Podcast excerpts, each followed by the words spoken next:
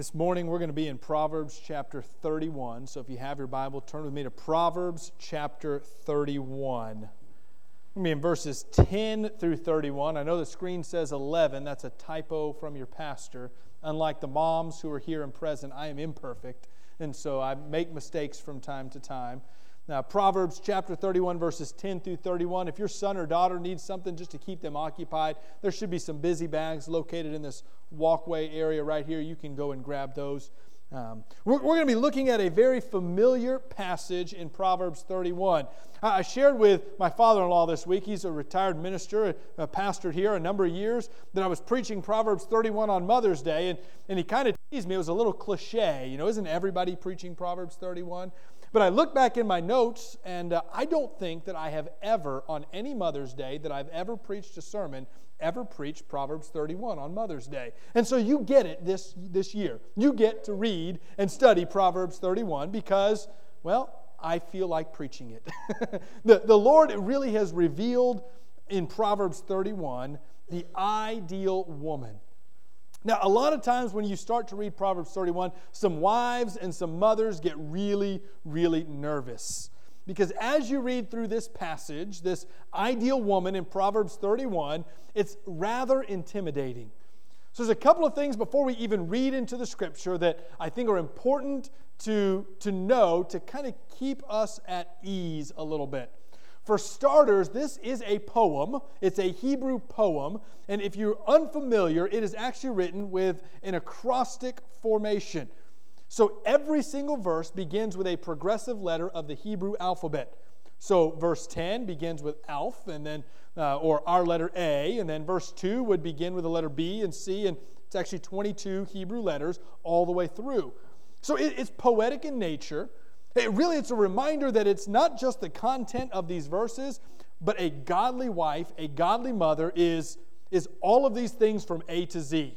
from beginning to end, a godly mother is this and more. There is nothing that we couldn't say positively about a godly woman and a godly mother. The second thing that's important to understand is that this passage is not a biography. I think a lot of times we read this and we think the author has some particular woman in mind, maybe his own mother or his wife, or maybe a woman that he's courting, and he does not. As a matter of fact, there is no woman that has ever lived that fulfills Proverbs 31 perfectly. It is the ideal woman, not the woman that we're all trying to, to model ourselves after. This should take a little bit off of you a little bit because there's not a standard by which someone somewhere has lived that you are trying to live. There's a standard by which God has set and blessed husbands and sons and daughters to be able to experience. And so this is not a biography. Before we delve into it, I do want to talk a little bit about a biography, maybe get biographical for a moment and talk a little bit about my, my own mothers in my life who I've been very blessed by. I'm very fortunate to have been raised by a mother who, who was an extremely hard and diligent worker. A lot of the qualities in Proverbs 31, now, I, I would say my mother matches perfectly. Does she match all of it perfectly? No one does. But I don't know a woman who worked harder as a single mom for the first 10 years of my life to raise a son and a daughter. And the daughter, especially, was a knucklehead and troublemaker, but also me as a son to raise us in a way that, that instilled work ethic and instilled, um, instilled manners and honor, and, really a way that you would want a mother to raise their children. My mother did marry when I was about 10, and then we began to, uh, to go to church. Uh, she was uh, rededicated her life to Christ uh, when I was still young. I, I was able to accept Christ, and then she started instilling me the importance of growing in my faith. And it's because of a mother and, by extension, a, a family who prioritized faith that God has led me and called me to be a pastor even today. I had a grandmother who, not just a mother who raised me, but a grandmother who invested heavily in my life. And many of you have a grandmother as well who, who you would not be here today if it wasn't for her love and affection. And so I, I spent an entire year living with my grandmother. A natural disaster caused our house to, to have to be rebuilt. I moved up to Kentucky, and for a year, my grandmother instilled in me the importance of faith, uh, again reiterated the importance of hard work and diligence. My, my grandmother instilled in me the art of playing cards and rummy, to which I still enjoy beating people at today. She taught me that it's not okay to lose and that you play to win, and I lost every hand I ever played to my grandmother. She taught me competitiveness. I don't know if you knew this or not, I'm a little competitive. You can blame my grandmother for that. She taught me how to, how to treat other people with respect and love and care. She invested in me for an entire year where I lived in her house, and she became my mother for that year. As God called me out of my mother's home, my grandmother's home, and went off to college, God put me in another home with a godly woman. My, my wife, who has become a mother as we've grown together, and is a wonderful example to our three children. Invest in them with their not only their education because we homeschool but most importantly i love to come home for lunch and hear her reading bible stories to our children remember especially when they were younger our girls were younger i'd walk in and they'd be in their schoolroom and i'd hear them reading through scripture and it's it's amazing to see a godly woman invest in in the spiritual education of my daughters and my son and maybe you've got a similar testimony a similar story of a, a mother and a wife uh, an aunt or a grandmother who's invested in you. And, and as you think of those biographies, we, we realize that reading through Proverbs 31, no woman will match them perfectly. But I hope as we read, you'll be reminded that verse reminds me of my mother. That verse reminds me of my grandmother. That verse reminds me of the woman who invested in me. We're going to read Proverbs 31, verses 10 through 31 together, 22 verses. And we're going to see the ideal woman not that there's perfection that exists, but, but I think, if we're honest, we can see glimpses of this in our mothers as we read through it. Now, let's read Proverbs 31, starting in verse 10 and reading through the end of the book, verse 31. Proverbs 31, verse 10 begins An excellent wife, who can find? She is far more precious than jewels. The heart of her husband trusts in her and he will have no lack of gain. She does him good and not harm all the days of her life. She seeks wool and flax and works with willing hands. She's like the ship of the merchant. She brings her food from afar. She rises while it is yet night and provides food for her household and portions for her maidens. She considers a field and buys it. With the fruit of her hands, she plants a vineyard. She dresses herself with strength and makes her arms strong. She perceives that her merchandise is profitable. Her lamp does not go out at night. She puts her hand to the distaff, and her hands hold the spindle. She opens her hand to the poor and reaches out her hands to the needy. She's not afraid of snow for her household, for all her household are clothed in scarlet.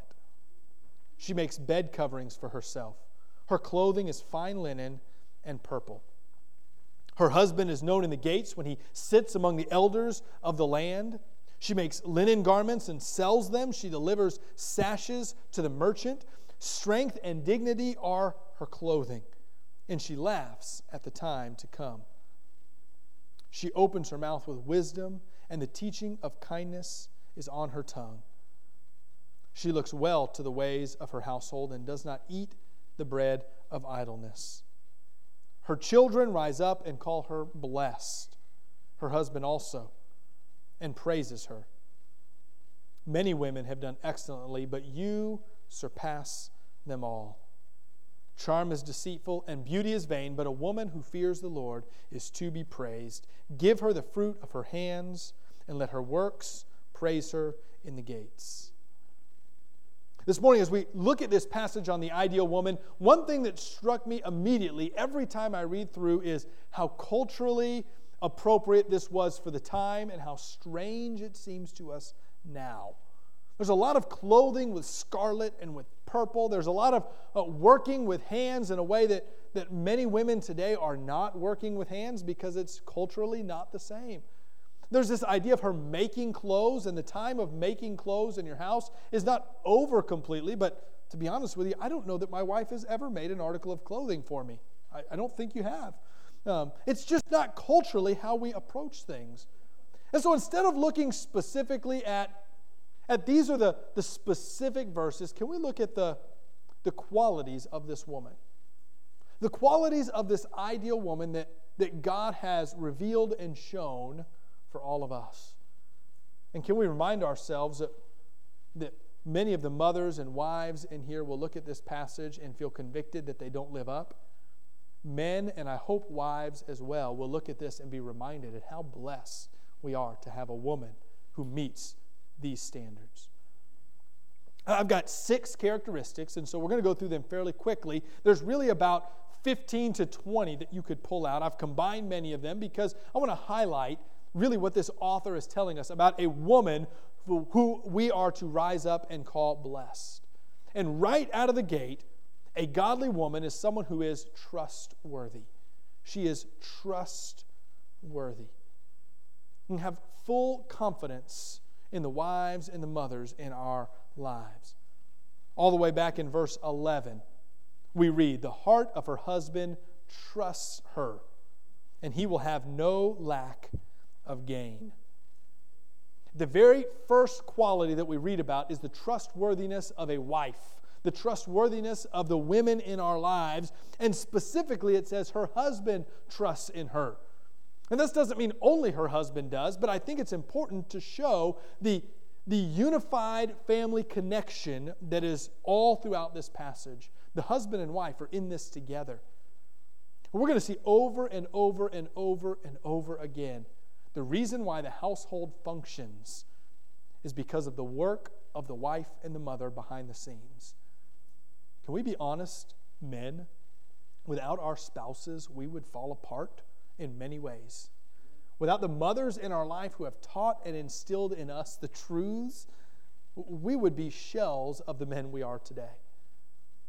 Many of us are able to be who we are because we have a trustworthy wife and a trustworthy mother who has invested in us the heart of her husband trusts in her. And, and then he will have no lack of gain. In other words, he will have all that he needs. In this context, why does the husband have all that he needs? It's not because he's a gatherer, it's not because he's gone out, it's because he has a wife who he trusts. When we go on trips and vacations, I am perfectly capable of packing my own bag. I want you to know that. I can do that. I can put a bag together and have everything I need in that bag. I've done it many times before, but when we go on vacation, my wife typically is the one who lays everything out and packs our bag. We just came back from uh, Louisville this week. Uh, we, we were there for a couple of days celebrating Hannah's graduation for, from Boyce College. And, and when we get there, I got to be honest with you, I had no idea what I was going to be wearing. I didn't see it before it went in the bag. It just went in there, and I showed up and waited for her to tell me, This is what you're wearing today. Here's the reason why that's funny and important because while I am perfectly capable of packing a bag, every time I've ever packed a bag, I think every single time I've come to realize I've forgotten one or two key important things. It's a toothbrush or toothpaste. A pair of underwear that I knew I needed. It's a pair of shoes. It's, it's something that I've got to run to the store and pick up and get. I am capable of packing a bag, but I am not capable of doing it well. I have a wife who I can trust, who, who I, can, I, I can have full confidence that she's going to take care of my every need so that when I get up in Louisville and get ready to go to a graduation ceremony, I don't have to question that I remember to bring a shirt that matches a pair of pants and do I have my belt and my shoes. I'm able to be who I am because of my wife and who she is. Occasionally, not often, people come up to me and say, Boy, you look nice today, preacher. They're usually not talking about my hair. They're usually not talking about my face. They're usually talking about a particular shirt I'm wearing. And my response is always the same Well, thank you. My wife picked that out today. The one time I, I pick out my own clothes usually is when my wife says, Turn around, go back in, and try again. But the reason why I function as a man is because I have a wife who I have full trust in and full confidence in. This is true for silly things like getting dressed or going on trips, but it's certainly true for, for conducting business, for conducting our, our daily lives. We have amazing women who have raised us, and some of them are now married to us. Some of them have unfortunately had to do both, raised and married us. And we have women who we can trust to meet and take care of our every need. The first characteristic of a godly woman is that she is a trustworthy individual. The second characteristic is that she's hardworking or diligent. A, a godly woman is diligent and hardworking in what she does. This is where you get into some of these tricky verses where it talks about her working with, with different textiles that we're unfamiliar with. For instance, in verse 13, she seeks wool and flax and works with willing hands. I've got to be honest, I could read commentaries and I'm sure they told me, but I'm a man and I've forgotten what you would use wool and flax for. But what I do understand from this verse is that whatever she does, she does with willing hands. I, I do not know that there's ever been a time that our family has needed something that my mother or wife has not been willing to step up and fill the gap. I can't think of, honestly, a single time that we've gone without because of a godly mother, grandmother, or now in my life, a godly wife. Willing to do more than what she needs to do. Our wives aren't just individuals who are willing to help a little. Don't you notice they always seem to go above and beyond, more than what we expect, more than what we would imagine? They work with willing hands and, and they have wisdom when they do it. Not only are they good with home textile stuff, so I think a lot of times we read the Bible and think it's only talking about a woman and her place in the house. And can I tell you, the Bible is, is about as progressive on women's rights as any book in the Bible, or in any book in the world. You don't believe me? Here in this verse, here in this passage, we see a woman in the workplace. Listen to this in verse 16. She considers a field and she buys it. With the fruit of her hand, she plants a vineyard. I think sometimes the Bible gets a bad rap at, at, being a book that tries to, to put women in a box. Have you read the Bible? Over and over again, it celebrates women who work outside of the box. We're in the midst of studying the book of 1 Timothy. We'll get back to that next week, and we're going to have some hard passages to look at going forward. Do you know why Timothy was the man that he was? Paul tells us why Timothy was the man that he was. It's because of his mother and grandmother who invested in him. Paul doesn't take credit for it, he doesn't give credit to the deacons and the men in the church. It's the women who poured into him. You have passages like Proverbs 31 16, where a woman is exiting the home, purchasing real estate, planting a vineyard, and later we're going to find she sells goods. But before we sit back and think a, a woman's place is this or a woman's place in that, did you know God says a woman's place is in the family and to support in whatever necessary way? That there are great women who are homemakers, who are home educators, who stay at home and, and raise their children and spend days and days and, and weeks and weeks and months and months with them. And there are godly women like my own mother who worked 50 hours a week, traveled on a lot of weekends, and invested in her family with the way she provided. She considers a field and she buys it. With the fruit of her hand, she plants a vineyard. She does whatever it takes to work hard for what's best for her family. One of the beautiful things about the family of God is it's so diverse. There are mothers who are gifted in so many different ways, and I am so thankful that every godly mother I know is diligent and hardworking.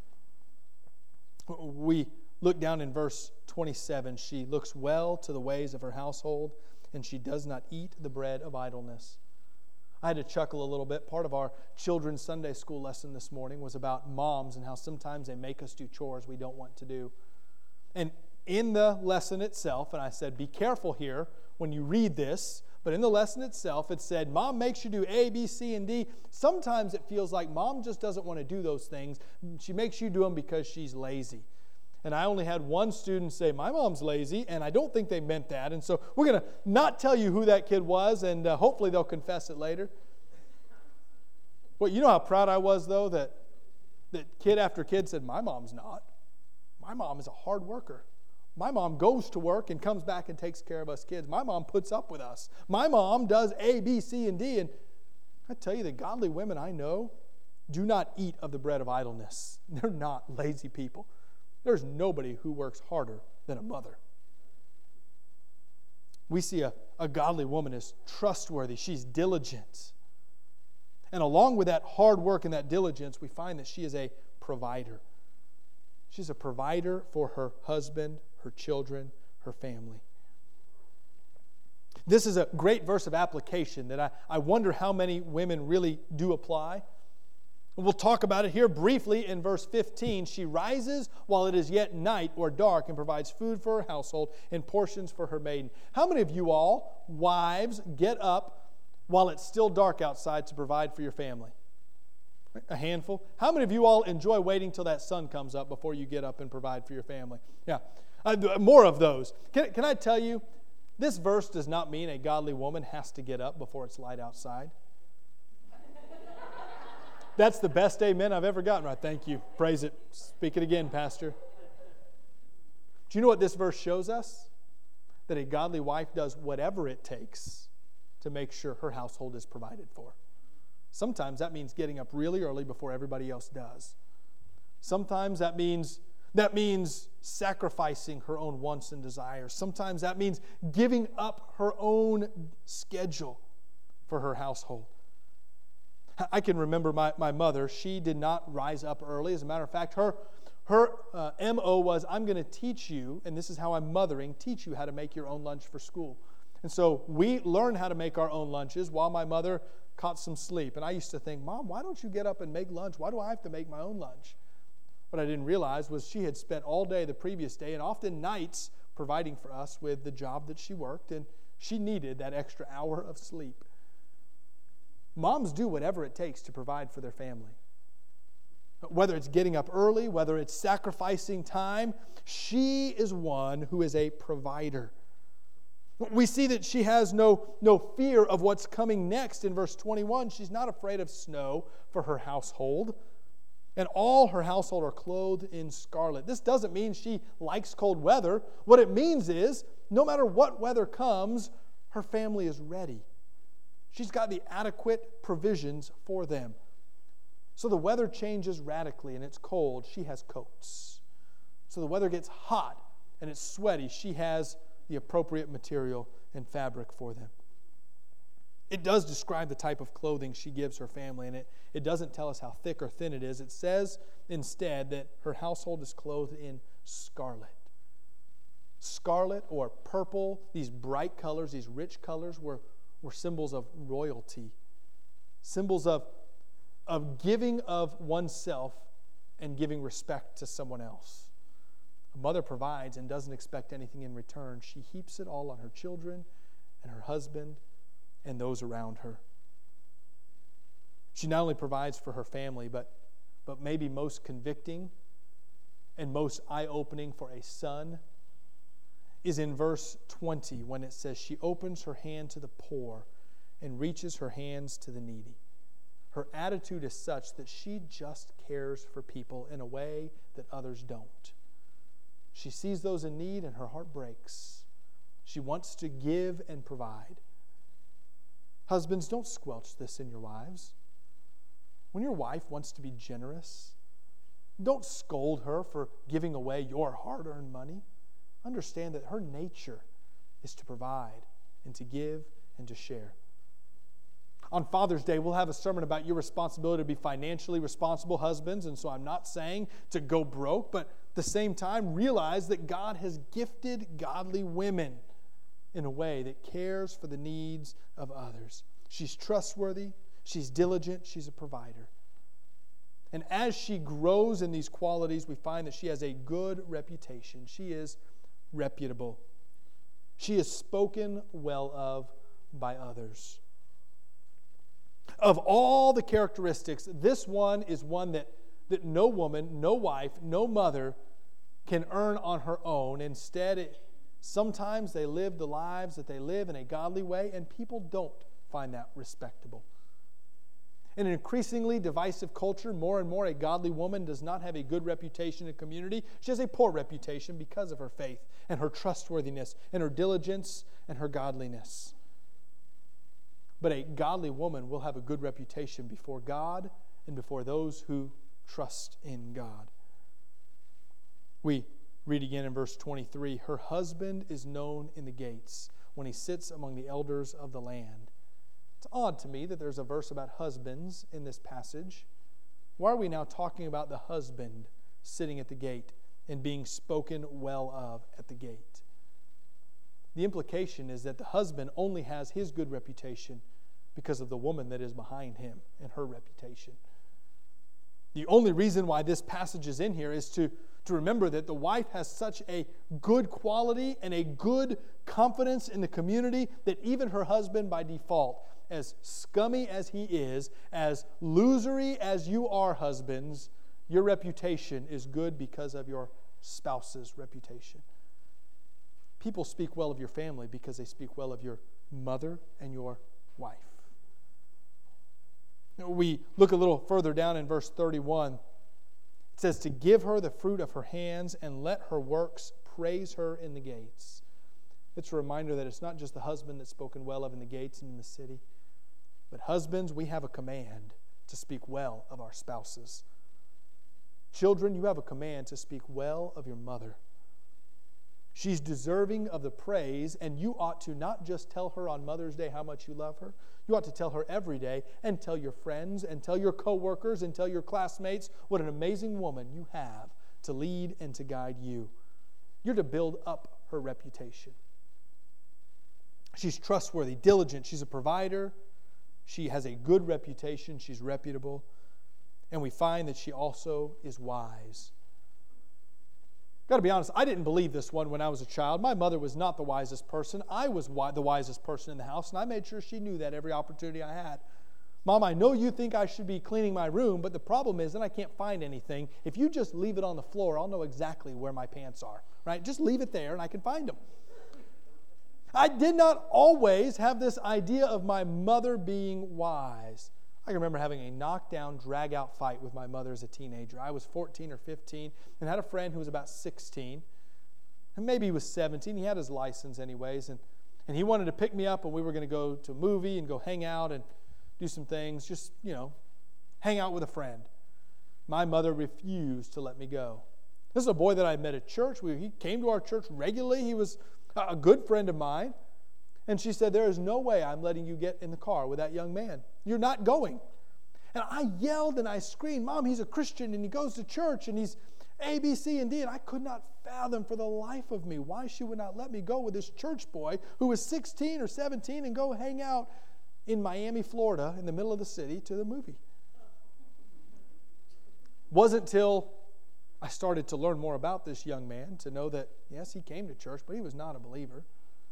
Yes, he, he enjoyed some friendships at church, but uh, he had been arrested several times for a drug addiction, and uh, he did not run around the best circle of friends. And I knew if we met, she knew if we met up with some buddies, it wouldn't be buddies that I needed to be hanging around.